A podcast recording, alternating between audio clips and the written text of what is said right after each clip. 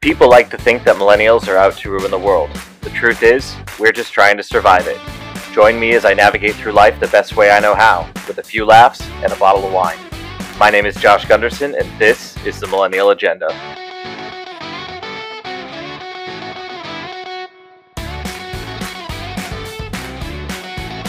Hello, and welcome back to another episode of the Millennial Agenda. I am your host, Josh Gunderson. Y'all, what a crazy week it has been, which I feel like every week since forever has been crazy. But every time I think that the world can't surprise me with any more weirdness than it already has, boom, something new comes along. And this week it was in the form of the internet banding together to cyberbully the muckety mucks of Wall Street.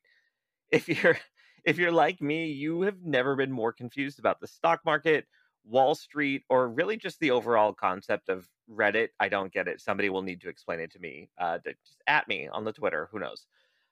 But I decided I wanted to learn exactly what was happening because even though I, I own stocks, I have a stock portfolio, it doesn't mean I understand anything about what has been going on with GameStop, AMC, Reddit, Wall Street, all of that madness. Uh, this isn't something we ever learned in school, and financial planning is probably something we should probably be thinking about anyway especially when it comes to investing and all that craziness because we've we've learned just how quickly things in life can change and sometimes having that extra money is probably a good thing.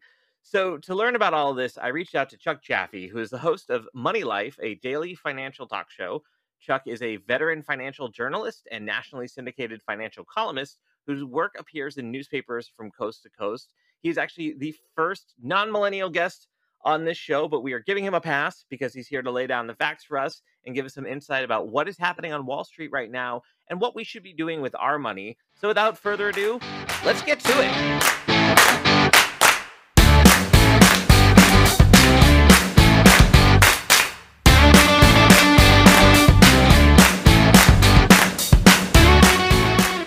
Chuck, welcome to the Millennial Agenda. Uh, thanks for having me, Josh. I, I am a little old for millennials, but I, I love the agenda, so I'm right there with you. I well, I've decided I'm justifying it that you are the parent of millennials, and aren't we all just millennials at heart at this point? Well, yeah. I mean, uh, would I like to say that 60 is the new 20? Sure, but uh, I'm afraid with the way I feel in the morning that that and, and I'm not yet 60, I should point out, but that 60 will be like the new 80 in my case. Yeah, but I well, I feel like uh, 20 is actually I think around Gen Z range, so you might be aiming a little bit too low. so I don't know if you want to go quite there yet. I don't I don't see you wanting to TikTok no. with the kids. No, I'm not. I'm definitely not not TikToking. Nope. I mean, who, maybe financial advice on TikTok is what we need. Well, I, I think for most people, and, and I'll put it this way it, for most people, about as much as they should be thinking about their investments in the course of the day would be about as long as it takes to watch the average TikTok. If you watch two TikToks, if you take the same amount of time as two average TikToks to to spend time thinking about your portfolio, you're probably overthinking it. Fair enough. I'm gonna I'm gonna I'm gonna keep that in mind because I I'm so I'm gonna be completely honest in that I did not know any I know nothing about the stock market and I actually got into trading as a joke because of who I am as a person and it actually all started at the beginning of last year when things were starting to really get a bit rough especially in the stock market and I was working for a restaurant chain as a bartender and one day my, one of my managers was looking at his stock he owned stock in the company and he's like, "Oh man, it really got down there." And I jokingly was like, "You know what I should do? I should buy a bunch of stock, and then I'm technically your boss, and the tables will turn." And we kind of joked about it, and then I ended up selling a domain name that I owned. Somebody came at me like, "We really want this domain. How about eight hundred dollars?" And I was like, "Sure, I'm not using it." And then I took that eight hundred and invested it not only in the restaurant chain, but a bunch of things that I was interested in were a little bit lower. And I, I kind of looked at their like average high, average low, and did my research and just bought into things that I was like, okay, this seems interesting. And then I just completely forgot about it until the world went bad this past week. so that's that's essentially my experience well, in the stock so, market. So let's ask the important question.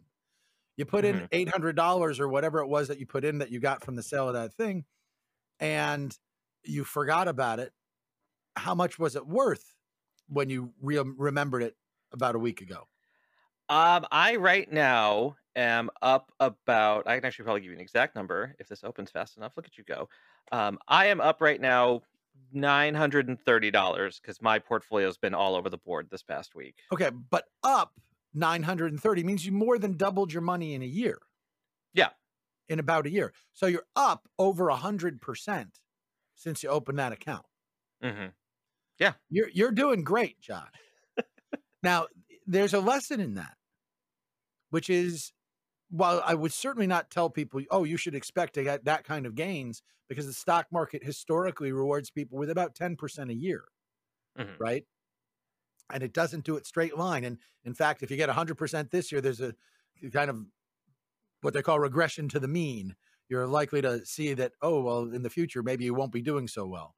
But what you got was not by trading wildly, it was by buying something good, having it go up, and then in time, or you're looking at it now, you can decide what you want to keep and what you want to get rid of. And there's a real lesson in that. And and as much as we see everything and people, I mean, you know the market's hot when it's the first thing that Trevor Noah's talking about on the daily social distancing show, which it Yeah. was in the middle of this week. Mm-hmm. Yeah. and so and so ultimately i think that is you know people are getting this lesson and going look at how much money people are making trading. Yeah you know what nobody talks about in that is nobody talks about the losses. And people are going to lose money here and they're going to lose a lot of money here. Uh, you you need to understand that you are not going to be the guy who wins this necessarily. It- it's really tough to come through and go, I'm a great trader. Because trading is really hard. It takes a lot of attention. It's something that the the pros do it really well. And anybody else who, you know, has a day job, who is distracted, eh, i- you don't have to wait long to see that you you can get in trouble fast. So the good news is everything's worked out. And oh, by the way, you have now doubled your money, more than doubled your money, and you're still able to go forward. And all you really have to do now is decide am I hanging on to the names that I had or am I selling and repositioning the money? But Lord knows the the lesson that you learned was investing good. Look at how much my money grows. Yeah, and that's been the really cool part. And I, as of right now, um, because a couple of the stocks that I do own did get sucked into the the craziness, and we're actually shut because I I have been doing it through Robinhood, which, as far as I knew, has been the the best thing for me because that was the first thing that popped up when I was like, how do I invest? And I was like, Robinhood looks good. Apparently now we're all mad at it, but I'm just nodding and smiling at this point.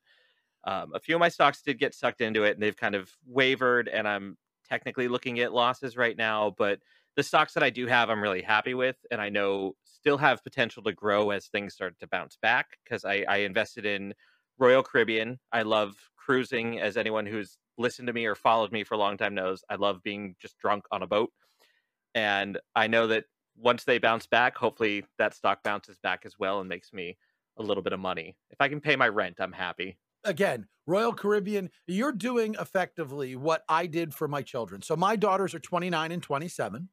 Mhm. And when my kids were born and they had social security numbers, well, you know, babies at birthday times uh, when they're really young, they maybe care about opening the box, but they kind of like the box more than they like whatever's in it. Yeah.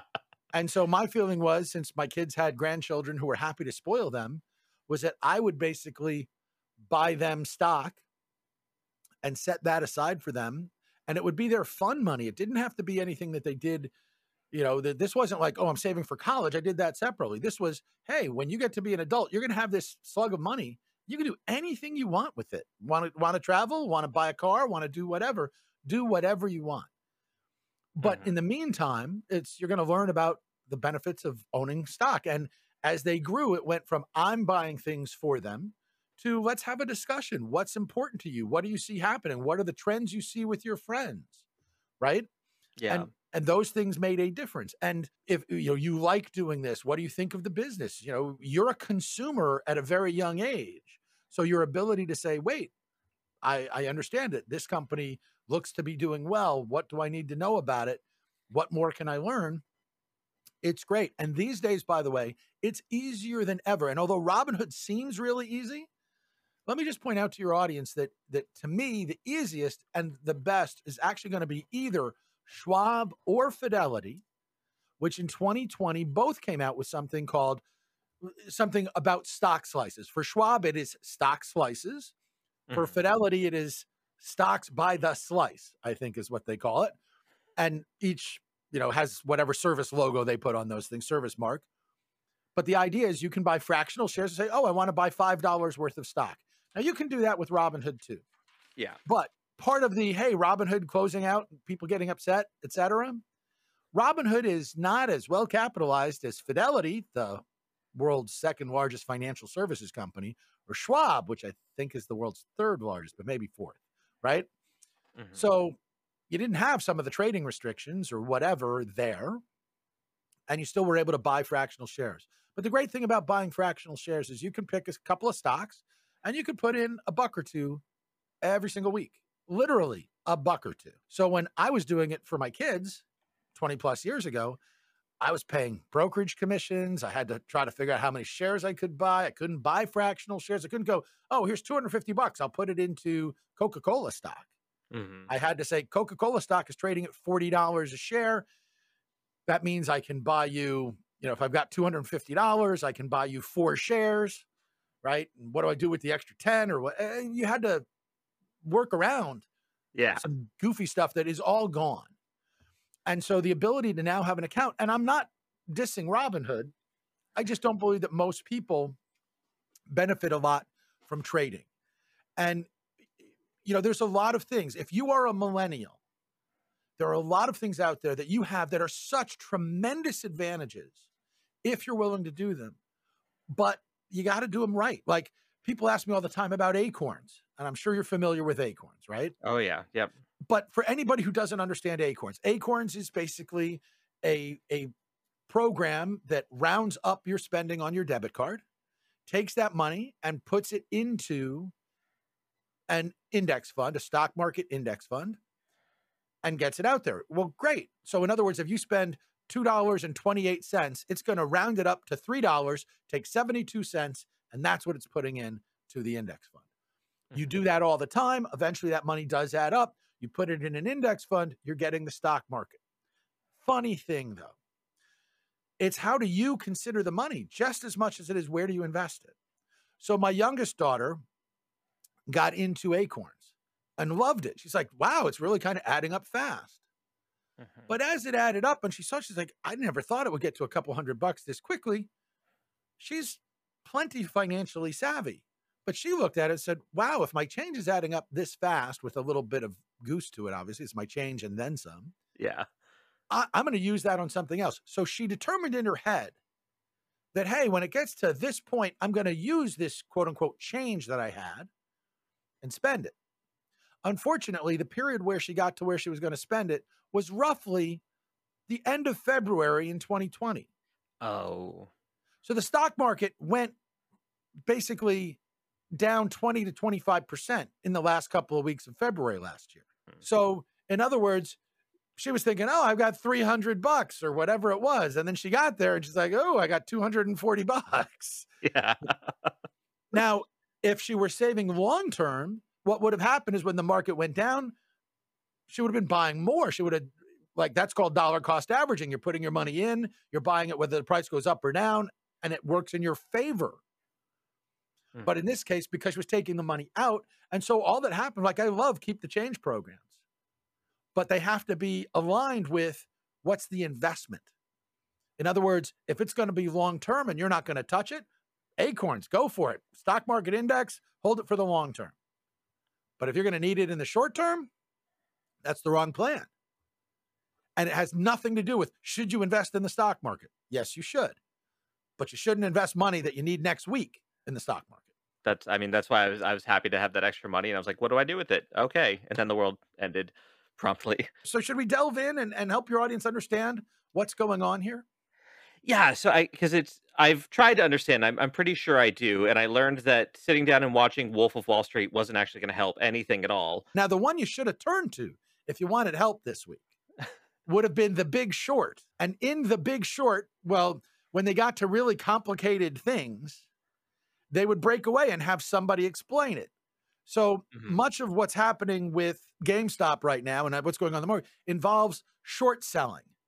And if Okay. I'm not mistaken, in the big short, when they go to explain short selling, rather than staying in the context of the movie and what the story is, they break away. And I'm pretty sure that's where Margot Robbie is actually in the bathtub, covered with bubbles and drinking champagne and explaining to you what a short sale is. And I will be happy to give you a good explanation of short selling, Josh. Oh, but oh, I don't really think anybody's going to let me pass for Margot Robbie. I mean, that's that's your TikTok video right there. That's a frightening thought. Even the idea that that's possible is one more reason why I'm not on TikTok. There we go. So, would you like an explanation of short selling? I would absolutely love one because I've read the internet and I still do not understand. Okay, well, it's pretty simple. When you were buying stocks for your account, and the way most people do, you're buying stocks in a company because you believe the company's going to grow in value. It's Mhm. going to be worth more tomorrow than it is today. More important, it's going to be worth more 5, 10, 15. If I think it's going to go down or I think the business is in trouble, I can bet against the company. I can say, I want to make my money if and when this company loses money. So that's called short selling. If you're long, you're betting that the stock goes up. If you're short, you're betting that the stock goes down. Now you're going, okay, but how do I make money when the stock is going down? Tell me one stock that that's still in your portfolio, Josh. Um, I uh, I'm not gonna go with Disney. I, I'll say um actually one that's um being manipulated in this is uh Sundial, the Okay. cannabis company. So you own shares of Sundial. If I think Sundial is valued way too much because people are too hyped up on the cannabis stocks or whatever, and I think it's going to go down, I can go to you and I say, hey, Josh, I want to borrow your Sundial shares. I'll pay you a little bit of money while I have them. So, in other words, you're going to make a little bit of money just loaning me your shares. So now I've got your shares. And for the sake of this argument, we're going to say it's 10 shares of Sundial. Now, I should point out for anybody that wants to follow along, Sundial is Sundial Growers. It is ticker symbol SNDL, and it's currently trading at 82 cents a share. Just for the record, you can't actually short sell stocks. It's really almost impossible to do it for stocks under five bucks. But we're still going to use it in our example, and we're just going to round it up and say it's worth a buck. Okay. Okay. So I borrow your Sundial shares, and I'll say for the sake of argument, I'm bu- borrowing 100 shares. I'm, so, so functionally, I'm borrowing shares that are worth $100. Sundial does exactly what I expected to. It gets cut in half. It now goes down to 50 cents. I now buy back on the open market 100 shares of Sundial. 100 shares at 50 cents only cost me 50 bucks, right? Yeah. So I buy back the 100 shares of Sundial. I give you your shares back. But what did I done first? I borrowed your shares and I sold them. So when I borrowed your shares and sold them, they were trading at a dollar. I got $100 for selling your shares. Mhm. When I bought your shares back and I gave them back to you, I only paid 50 bucks. That left $50 in my pocket. Yeah. Okay. Now, admittedly, you get a little bit of money for it because you loaned out your shares. But that's how you make money when stocks go down. Basically, you borrow the shares, you sell them right now. They go down, you buy them back, they're cheaper. Now let's let's talk about what's happening and put this in that example to work and what's going on right now. I have a responsibility when I've shorted the stock. I have to get you your 100 shares back. Mhm. That's called a cover. Josh, I know you don't do much with the stock market, but if I bought this stock at a dollar, if I if I took your stock at a dollar, well, more to the point, your stock at a dollar, what's the most you could lose per share? a dollar. Okay. But if I borrow your shares and I sell them today, what's the most I could lose? A dollar. No. Right? I'd lose a dollar a share. How? If the stock went up to $2. okay. Yeah. But what if the stock went up to $5? What if the stock went up to $50?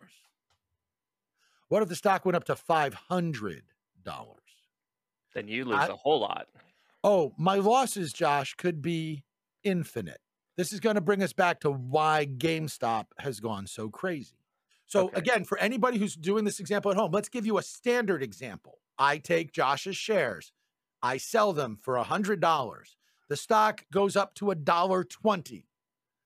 Okay, I now have to buy back hundred shares. It's going to cost me 120 bucks to do it. Mm-hmm. So I've got a tw- uh, I've lost I, you know, the hundred that I got. Well, now it's going to cost me 120. So I'm losing 20 bucks to be able to cover your shares.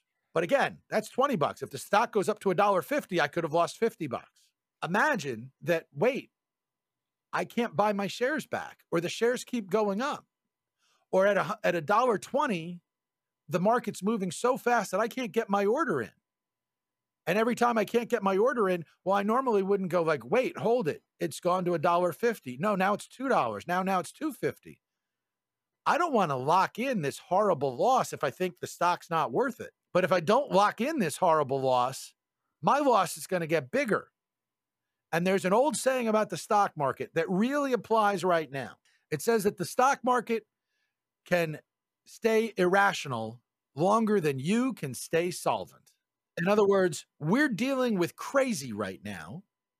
And the market, you can look at it and go, well, the market can't stay crazy forever.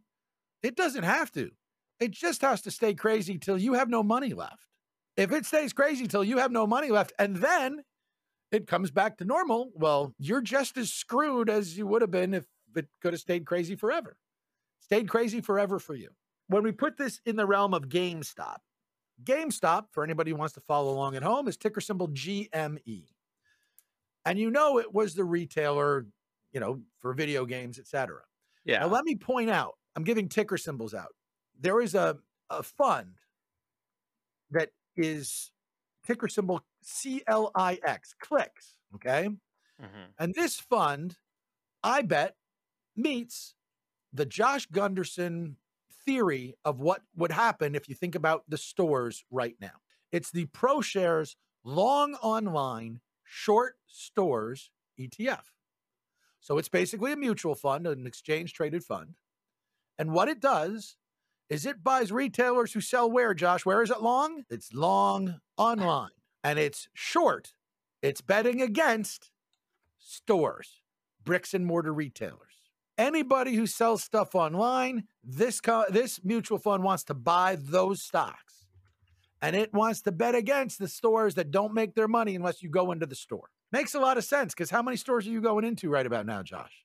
Uh, at the moment, Target. That's about okay. it so so if they were shorting GameStop, if they were shorting every other retail store that you went into, you'd kind of be like, yeah, pretty much I'm down for that. By the way, this mutual fund was up 90% last year. It's not it's an interesting strategy. So it's so as much as people want to go shorting, it's weird, it's whatever. No, you you can go buy something that does this for you in that, well, GameStop is really a retailer that's a store. Yeah. And the same way you maybe wouldn't want to own The Gap or you wouldn't want to own Talbots or whatever, probably don't want to own GameStop. It doesn't make a difference. You know, I don't think if I told you, do you want to own, I could run every store through it and maybe Target would pass your muster, maybe Walmart too, but you're not going to go, oh, Macy's. Yeah, I want to own that. Yeah. Nope.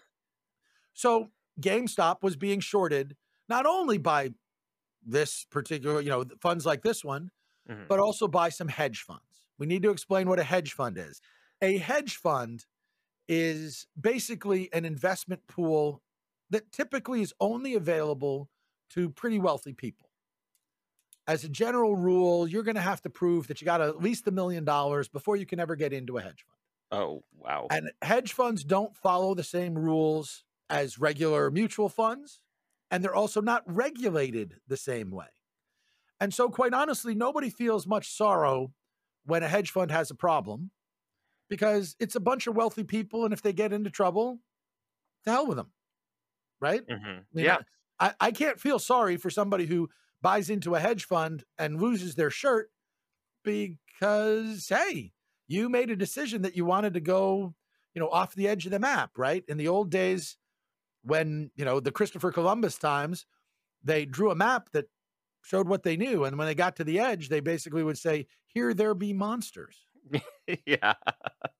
That's what's happening here. When you when you go to the hedge fund world, hedge funds are are big things. Now, that said, your mom or dad, unbeknownst to them, may have an interest in a hedge fund.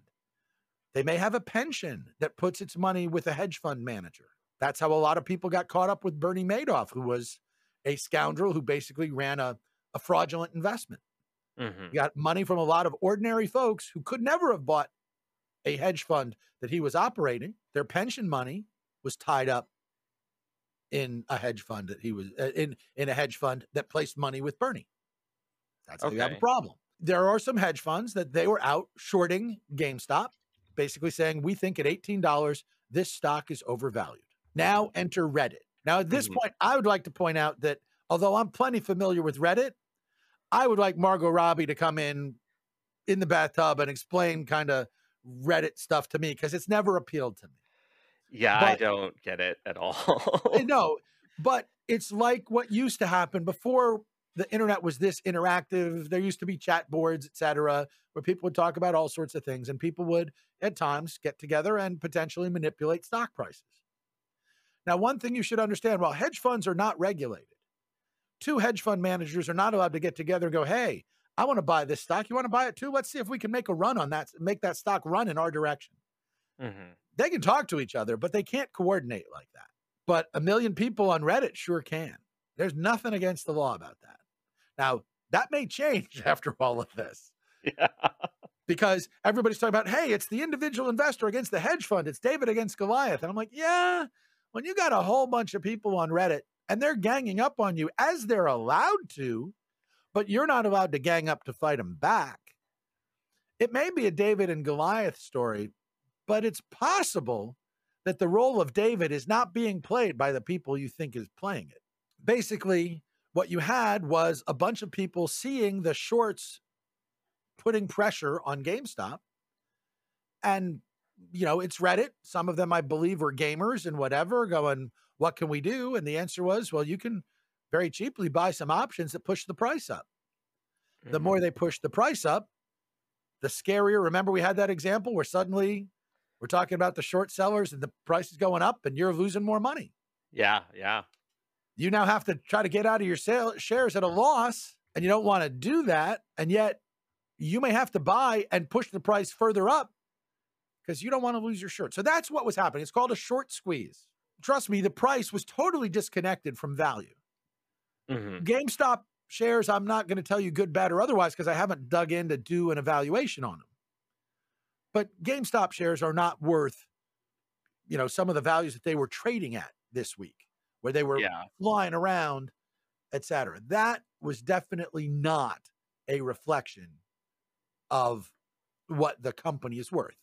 18 bucks a share, that's a heck of a lot closer to Mhm. what it's worth. And oh, by the way, even though you go, people are making a ton of money. I can tell you that on Thursday, I looked at GameStop.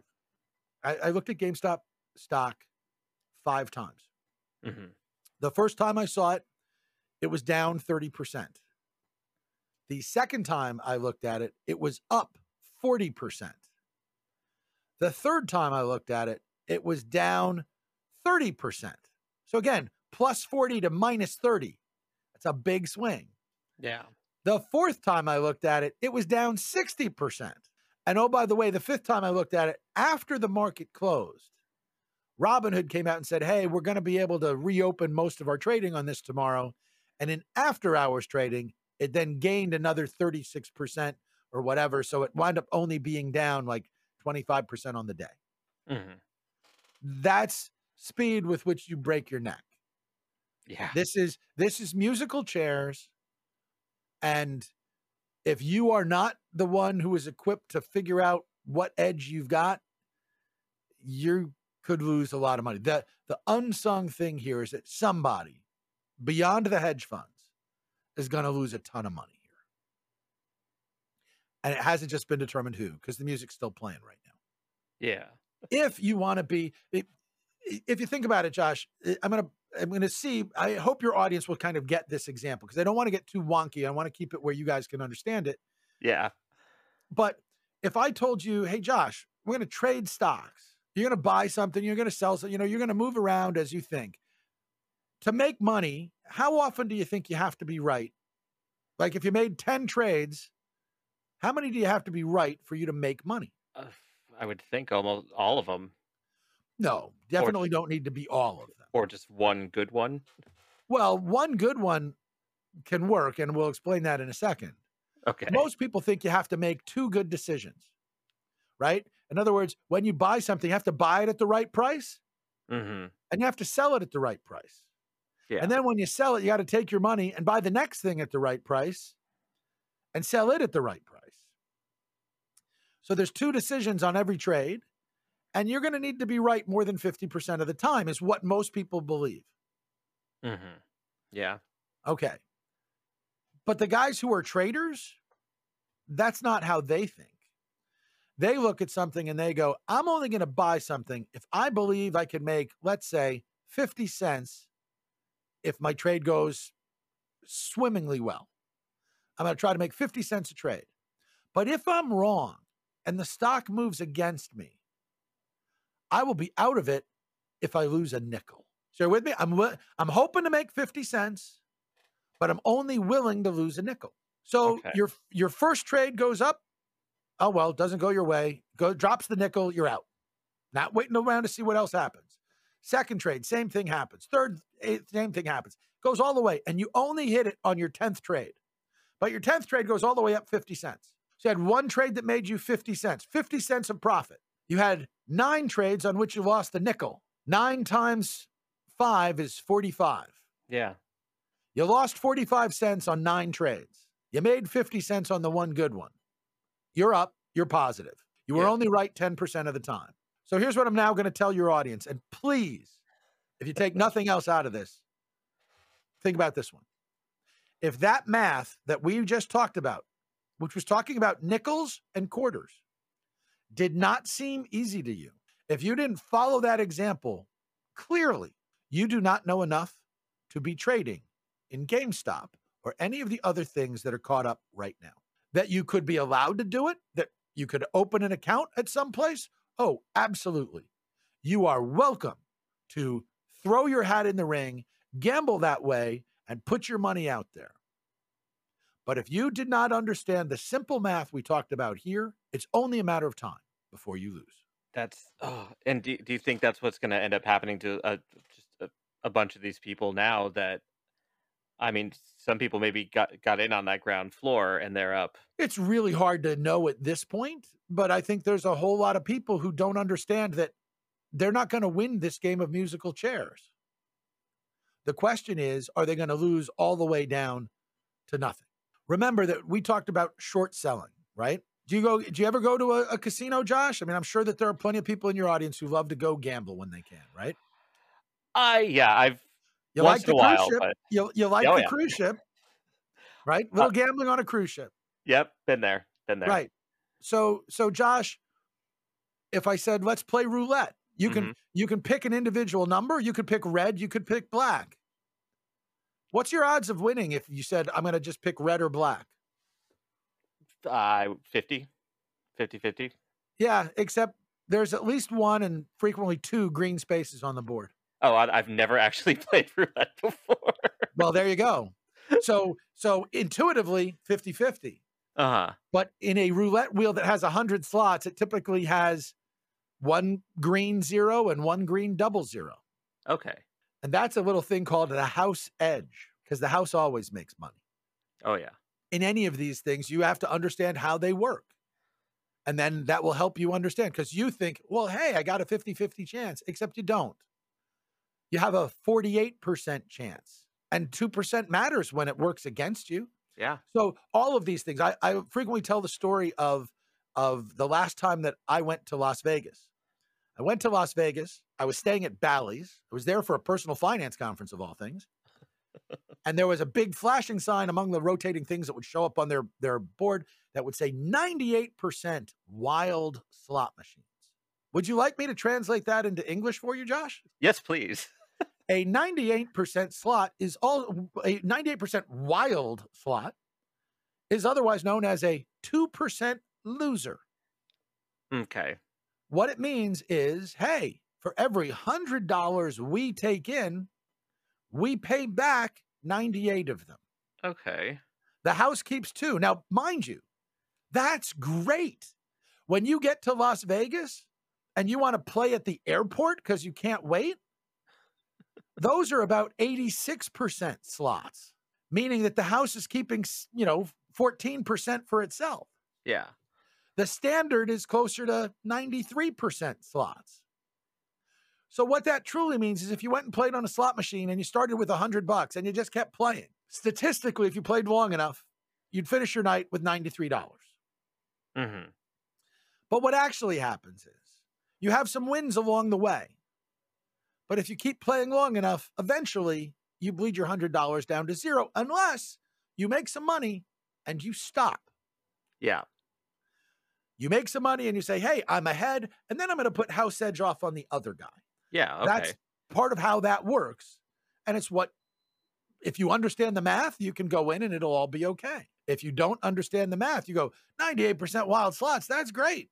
yeah. Yeah. That's marketing BS. Yep. That's what that is. And Yeah. so, you know, you think, oh, well, hey, this is great. No, no, no. When you get, you know, if you put in your first quarter and you win 50 bucks to make a 98% wild slot pay, the next guy has got to lose his quarter. And the guy after that, and the guy after that, and the guy after that, and the guy after that, they've all got to lose because eventually those slots are only going to pay out 98% of what they take in. So if you had a big win, a bunch of other people have got to lose. yeah. That's how that works. That makes sense. Stock market does a little bit of that too. It's not quite as rigged, quite as rigged. Maybe a little at times acts rigged, although I don't generally feel that way. Yeah. So that's what we're going through. So yes, there's a whole lot of people. So now let's put this in the context of a real millennial investor hmm so that folks can understand how would I suggest you handle things. Yeah. The real millennial investor is my youngest daughter. Her name is Whitney. She is now a doctor of physical therapy living in North Carolina. And when she was seven, we bought Tootsie Roll. That's ticker symbol TR. We Mhm. bought Tootsie Roll because she liked the candy. It's that simple. We didn't really look at anything else. It was buying stocks that my kids could know and understand. Now, Tootsie Roll is a small company. It's like family, a lot of family involved in leadership, has paid a reasonable dividend, and she's owned it for a lot of years. But it's never been so much as a $40 stock. She's got 15 shares. Chances are good that when we bought them, they probably cost 20 bucks. Okay. Over 20 years, however, well, they're now worth, you know, 35, 36 is where they've been. It's paid her a little bit of dividend along the way. So she's more than doubled her money in that time. She's got Okay. her, her, you know, her shares are worth a certain amount. And she's got the dividends as well that, that were paid to her. Well, Tootsie Roll got was an ancillary stock. It was not the one that was making a lot of attention. That was GameStop and AMC and a couple of others, but it was in that group. I'm not quite sure why. And so here's this stock that, for as long as she's held it, it's been stodgy, hasn't Mhm. really moved a lot, never got over 40. And then it popped to $48 a share. So if it had been 36 and it went to 48, it was up 33%. So in real dollars to my daughter, it went from a little bit under $600 to being worth a little bit under $800. And then it dropped back down again. And then it went to almost 60. Jeez. And at 60, it was worth closer to 900 bucks. yeah. Yeah. So at some point, we had to have a conversation. Now, was Whitney anxious to sell Tootsie Roll? Nope. If it hadn't been in the news, she wouldn't have given it a second thought. Yeah. It's been there, stodgy, it's not impressive, it's not hurting her. And she's not looking to make some massive profit.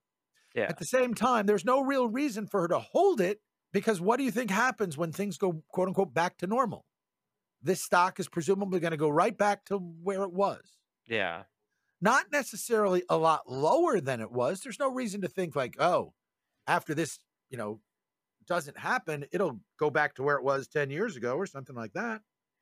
It's just going to kind of go back to where the market said it was before all this craziness happened. Maybe a little better, maybe a little worse, no big deal. Yeah. So ultimately, Whitney and I had a talk, and she said, Well, if I could capture a quick profit on it, I'd want to do that. And I said, Then that's what you do. So my fatherly advice was place a limit order. Decide the price that if it touches it, you'd get rid of it Yeah. and be happy with the profit. So she picked something around 45 and hasn't gone there since we did that. And she put in an order that basically said, hey, if the stock, somebody wants to pay 45 for this, take my shares first.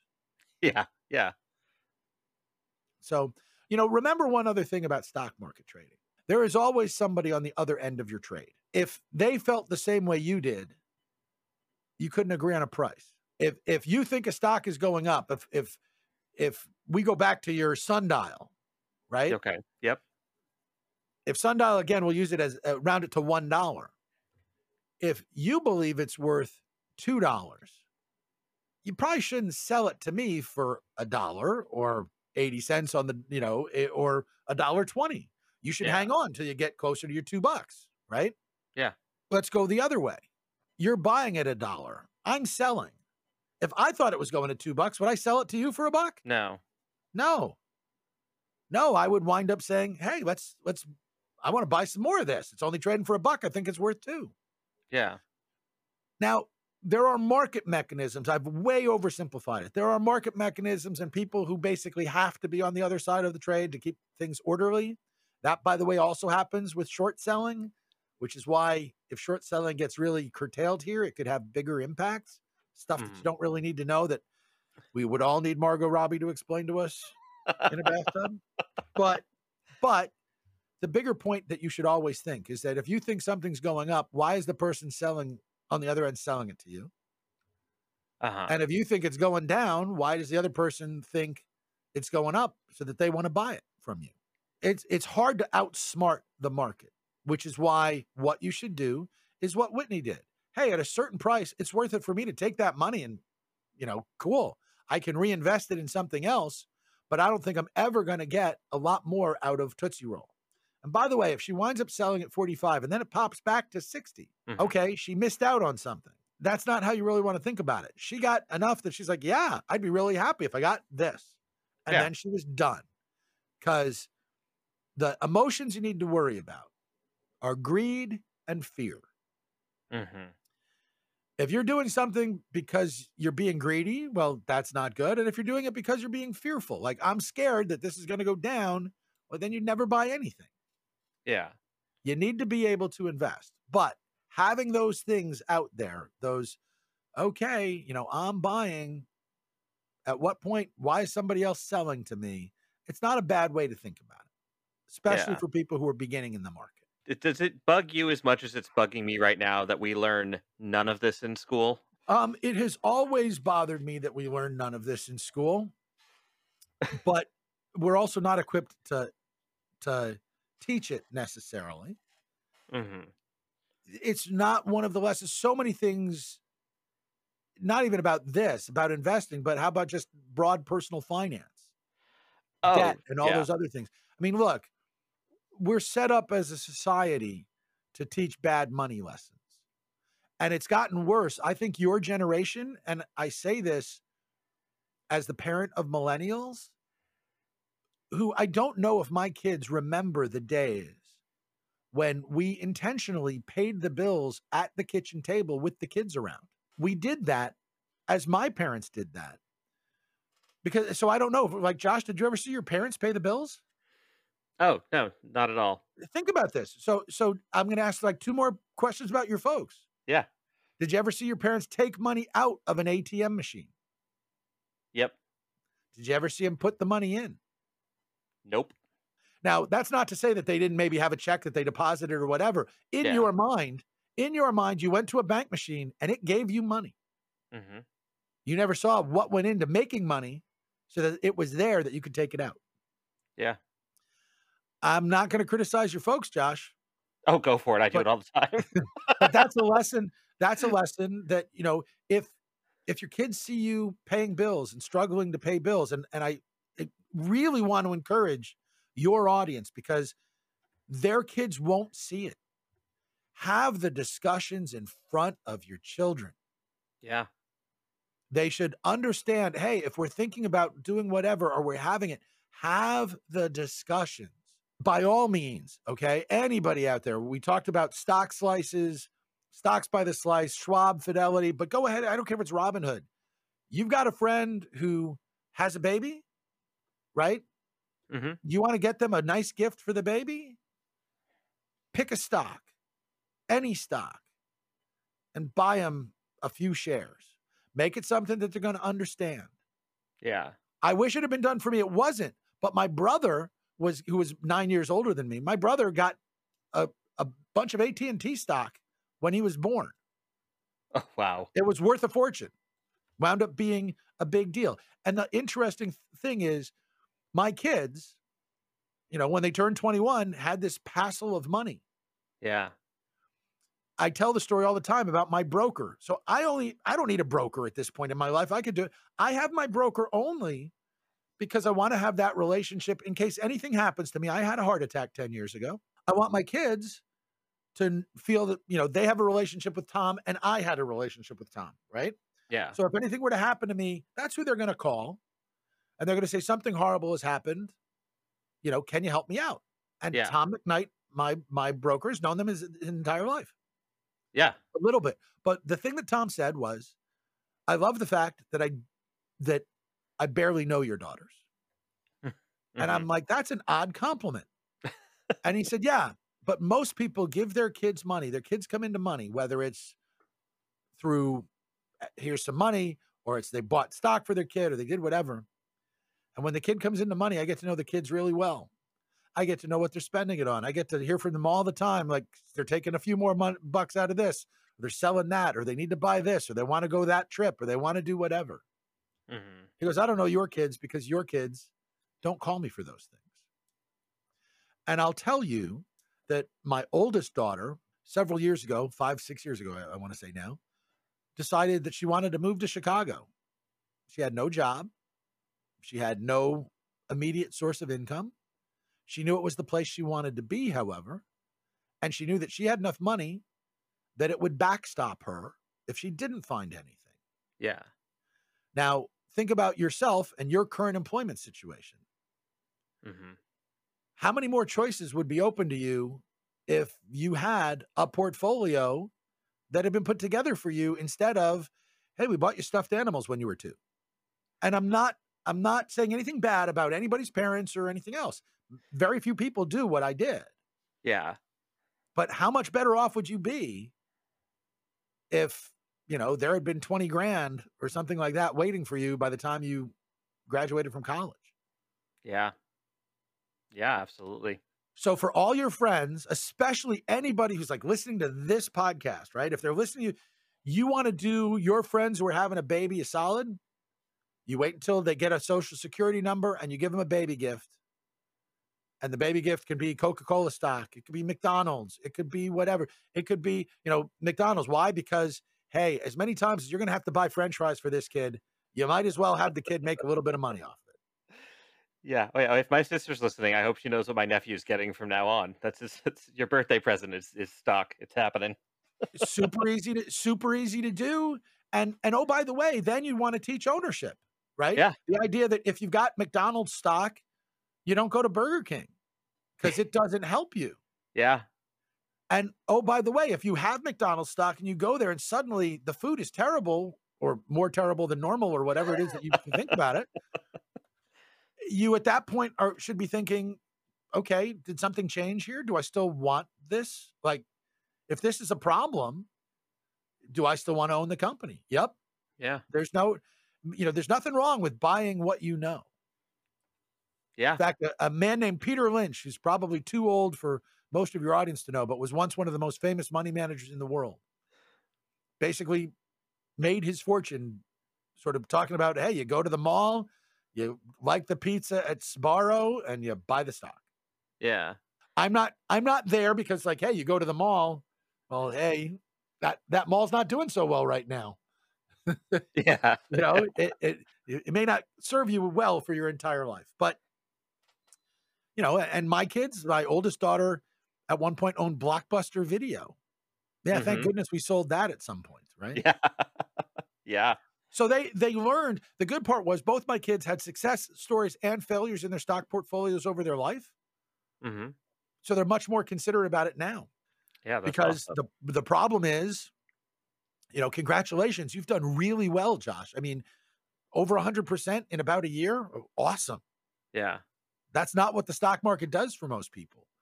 But I I will tell you the same thing that you know, I that my worry for you would be the worry that my grandfather had for me. My grandfather when I was a boy, my grandparents had moved to to Miami Beach. hmm And my grandfather took me to the famous Hialeah racetrack for horse racing. It's where they have something called the Flamingo Stakes because they were famous for having flamingos, pink flamingos, in the infield at Hialeah. And my grandfather said, I'm going to, you know, I, I was too young for him to place the bets. He goes, I'm going to place your bets, but you get two bucks on every race. And of course, if you win, then you can use your winnings to, to bet more. yeah, So I wound up not really knowing what I was doing. I wound up winning a couple of times in like the first three races. hmm So now my two dollars or whatever, which wasn't even my money, was like fifty bucks. Which for an eleven or twelve year old is like what? yeah, Yeah. So I wound up finishing the day up probably sixty or seventy dollars, and my grandfather was worried that he had just turned me into a gambler. Yeah. I'd like to point out I've never purchased a lottery ticket for my own use. So I I have I've never actually purchased a lottery ticket, period. But yeah, I have been responsible for someone else buying lottery tickets for an experiment we were doing. Um, so I don't think I've turned into a gambler, although I do like a good game of poker every now and again. fair enough. Yeah, But I understand how those things work, and that's what you need to do. If it's the stock market, you need to do the same thing. yeah. I and that's I mean I've been trying my best to learn because like when you when you bring up like the lottery, the reason I don't play the lottery is I worked at a grocery store for a good 10, 11 years of my life, and we sold lottery tickets, and I saw what it did to people. I saw this one couple that just threw away so much money day after. It made me sick. I couldn't even talk to them because I was so disgusted with Well, them. the, the lottery, if, if we were recording this through my audio system that I use for my show, uh I would pull out a little sounder that basically goes, the lottery, you know, um, scourge of the poor and ignorant. Yeah. And that's Yeah. indeed what it is. It's the, the lottery is basically another form of tax. It's just that you volunteer for it. Yeah. Yeah. So, Fuck yeah. you know, but that's that's where I think people, you know, again, you might look and go, well, it's only a buck or two. You're right. But here's a, here's the thing like do you understand the math? We just went through. You want to talk lottery for your audience, Josh? Oh, what? Let's do it, please. Okay. Yeah. So so how much do you think your lottery ticket? So Powerball and Mega Millions, right? In in January we had these massive jackpots. Yeah. How much do you think those tickets were actually worth? Right? How much do you think an ordinary lottery ticket for Powerball would be worth? And and by worth I mean what's the expected value of the ticket? You're going to pay $2 for it. hmm But but you're paying it with a hope but at some point somebody's got to win. So what is the expected value?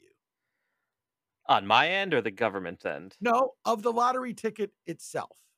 Ah, So so remember remember that when it comes to Powerball, it's a one in your your odds are 1 in 292 million of winning the big jackpot, yeah. right?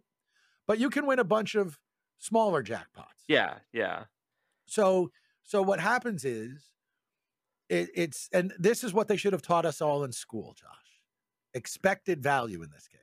So what happens is if and mind you, I think of lottery tickets as a waste of money, but I'll make a case, even though I don't like them, that you could should have taken a chance to break up your pandemic boredom. hmm So so expected value is a concept that basically projects something's worth what what it's worth based on the probability of predictable outcomes. So this is how financial advisors use historical return data to say, "Hey, if you save this much or you use this investment strategy, you should be able to save enough for retirement." hmm It's just expected value. Okay. So Powerball and Mega Millions, they both publish their prize amounts and they both publish very specific odds for every possible winning outcome. You get three balls, you win this much. You know, this is your and and this is the likelihood of it happening. You get five balls, this much, right? Yeah. Yeah. So all you need is somebody to go say, "Hey, what's the expected value?" And I know somebody who's that crazy that he went and did that. Okay. So here's what you need to know: on an average size jackpot, just like hey, it's the ordinary weekly drawing. hmm The expected value of a Mega Millions ticket is about 25 cents. And on a Powerball ticket, it's about 32 cents. So remember we talked about playing slot machines, Yeah. right? You win the you get the big jackpot, everybody else has to lose. Yep. Yep. That's what this is. That's what this is. This is like playing a $2 slot machine. Somebody's going to win. Somebody's going to win little bits. A lot of people are going to have to lose. Yeah. That's Oh, how yeah. this works, right? Yeah. So if I told you you're putting in $2 to a lottery ticket, but this time it's a pretty good deal, what would the expected value have to be? At least two dollars. Bingo. Okay. You got it, Josh. All You got it. So when we saw the jackpots get as high as they did, well, basically, according to my friend Charles Rotblut, who runs who helps to run the American Association of Individual Investors, Okay. every every time the Powerball jackpot gets to about 491 million, and every time Mega Millions gets to 530 million, hmm the expected value of tickets goes over two dollars. Now, look, there's a bunch of things that he didn't factor in, like the taxes, and or you're taking a lump sum versus a series of payments and other things. Yeah. So, if you want to factor that in, don't buy a lottery ticket until the jackpots are north of 550 million. Okay. Now, at that point, if you said, Oh, I want to buy a bunch of lottery tickets, no, that would be dumb. And for people who say, I want to, you know, I buy lottery tickets for entertainment value, let me point out that do you get the same value, uh, entertainment value with the second and the third ticket that you did with the first? The first, you're in it, etc. And let's talk about one other thing here. If I said, Josh, now you're going to wait, next time the lottery gets above $550 million, you're going to go buy a ticket Okay. when you buy that ticket, do yourself a real favor. Start by saying, okay, what would I do if I won the big jackpot? And make a huge list. So you're waiting until it gets to be $550 million. What would I do if I had $550 million? And then after you've made this huge list of like everything you can think of, give more to charity, you'd do whatever, you'd buy a car, you'd buy a house, you'd go on vacation, you'd buy a jet, you'd do whatever you're going to do. Yeah. Everything you can think of. Then just take one zero off. Because what would happen if you, instead of 550 million, you won 55 million, hmm then 5.5 million, then 550,000, then 55,000, then 5,500, then 500, right? hmm you can do a lot less with $550, but your web addresses might get you that and then some. Yeah. You might get for, you know, somebody a big stretch of overtime that makes you 5 grand extra. Or you might have a windfall or your grandmother might die and leave you $55,000. hmm I do believe that lotteries can help people prioritize their finances and their dreams and their wishes and make you say, no, if, if I won $550,000, the first thing I would do is pay off my debts and, you know, make it that I no longer have to worry. Yeah. Yeah. That's my dream right there. Okay. Well, so, so guess what? That also means that your dream has to include some of that when we get to lower levels. hmm right?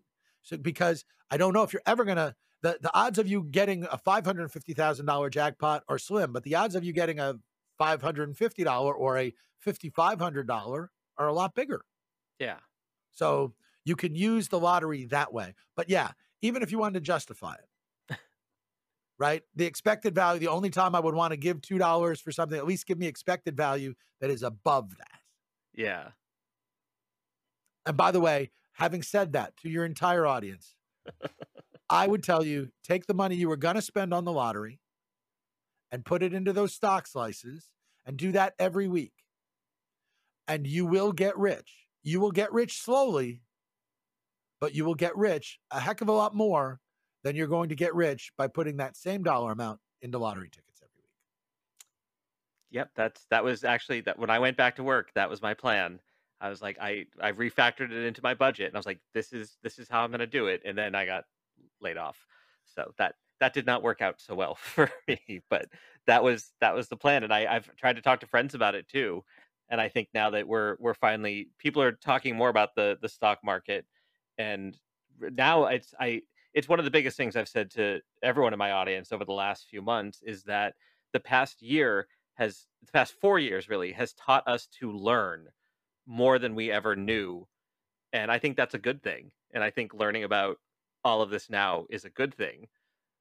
And so I hope I hope everyone gets a lot of value out of this because I just I like I if I could show you my notebook and just how many notes I took, even though I know I'm going to re-listen to this, I I think this is this is all like it's it's again all the things I wish we had learned in some sort of way. I wish my par- my parents had done things. I wish my parents did a lot of things differently, but I wish uh, really impressing finances on us had been a a bigger thing. I, I will simply say in in your parents' defense, there's a good chance that, like most folks, they weren't entirely equipped. It, it's fair. not as parents. You know, we'll teach you to cook, but we don't go, "Hey, you know, I really, I really stink at cooking. Let me teach you how to cook." Right? Yeah. We teach you how to make the dish that we knew do the best, or the thing that we do really well. And so many people aren't great at finances, so they're not great at at doing it. And then, you know, there are a bunch of different things that can happen. I mean, trust me, I talk to people about money all the time. It's basically my entire job. I can tell you people that do stuff with allowances that I'd be like, no, don't. By the way, at my house on Halloween, we give kids the choice of cash or candy. I saw that. I saw that when I was I was doing the research on you. Yeah, I saw that option. I like. We have that. a lot of fun. We have a lot of fun trying to teach money lessons with cash or candy every year, and it's a blast. And uh, again, I I hope that my the children. I mean, I can tell you the kid who won twenty bucks two two Halloweens ago. his kids are going to know about it. His, he's going tell you about the time I went out on Halloween. I won twenty dollars went to this guy's candy and I eh, to house for candy and I came away with but trust me they're making decisions and when you put it that way and you help them understand it kids make decisions and and start to factor in the money and and that's what you're finding and and everyone else and you know what I'll tell your audience is that look if if you've heard this and you thought wow this guy you know knows a lot or whatever and I'm not the smartest tool in the shed the sharpest tool in the shed so but your hope should be that as much fun as you have listening to a show like Josh's, if this becomes interesting to you, ride the wave. Mm-hmm. Ultimately, you know, Josh and I are part of a group called FinCon, which is financial content creators. And I don't think I compete with anybody mm-hmm. in FinCon because whether they start with a show like yours, Josh, or they start with shows, and I'm not going to name other people's shows on your on yours, but any of the people that that you and I know from FinCon, they can start on pretty much any of them. And at some point, if they go, "Wow, this really fascinates me. I really want to know more. I want to learn." Well, my show is every single day of the week.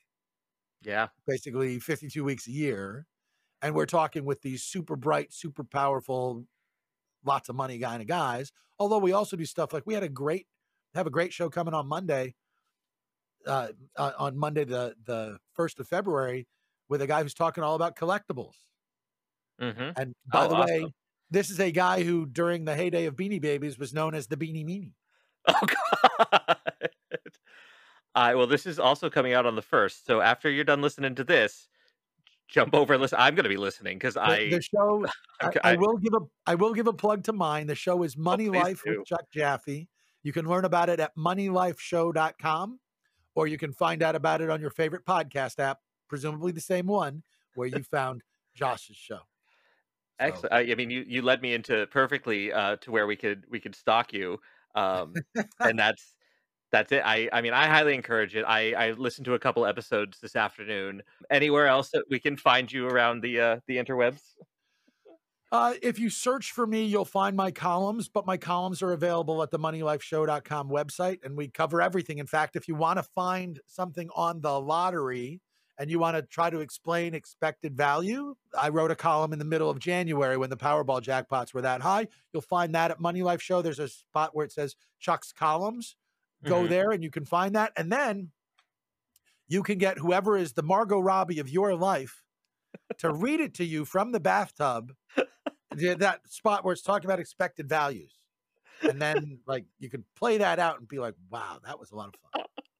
I, I can't thank you enough for for coming on and doing this and taking the time. This has been so enlightening for me, and I now know if anything financially weird comes up again as a topic, I know where to find you. Oh, I'd Uh, love to do it again. This was a blast. And and again, a quick message to your audience. Yeah, Yeah. these are unusual times. Please be careful. It's not a game. Yeah, Okay. When people tell you, oh, I'm playing the market, you are not playing the market with your money. It is not play money that you're losing. This is not monopoly. This is real stuff. And fortunes can get wiped out, and people are getting wiped out. Yes, plenty of people are making lots of money, but that's kind of its own variation on the lottery. It's its own variation on what happens when you go to a casino. And remember, people always talk about how much they make. They seldom talk about how much they lose. absolutely. I yes. So and and like I did research, research, research. I did when I bought my stocks. Yeah, some of them are losing, some of them are gaining. I did my research. I took a couple gambles. That's it's gambling. So it's but it's real. It's real money. I I I see that, and I hope other people do as well. Uh, so again, thank you so so much. As usual, you can find me on Instagram at Avoiding Neverland, my blog at avoidingneverland.com, Twitter at Josh Gunderson. My book, You're Doing It Wrong, a mixtape memoir, is available wherever you buy books or through the link in the show notes.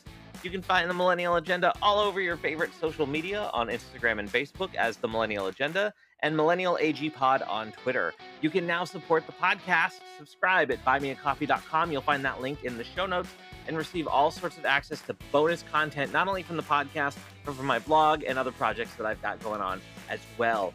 Be sure to rate and review us on your favorite podcasting platform. Thank you so much for listening. And remember, wear your mask.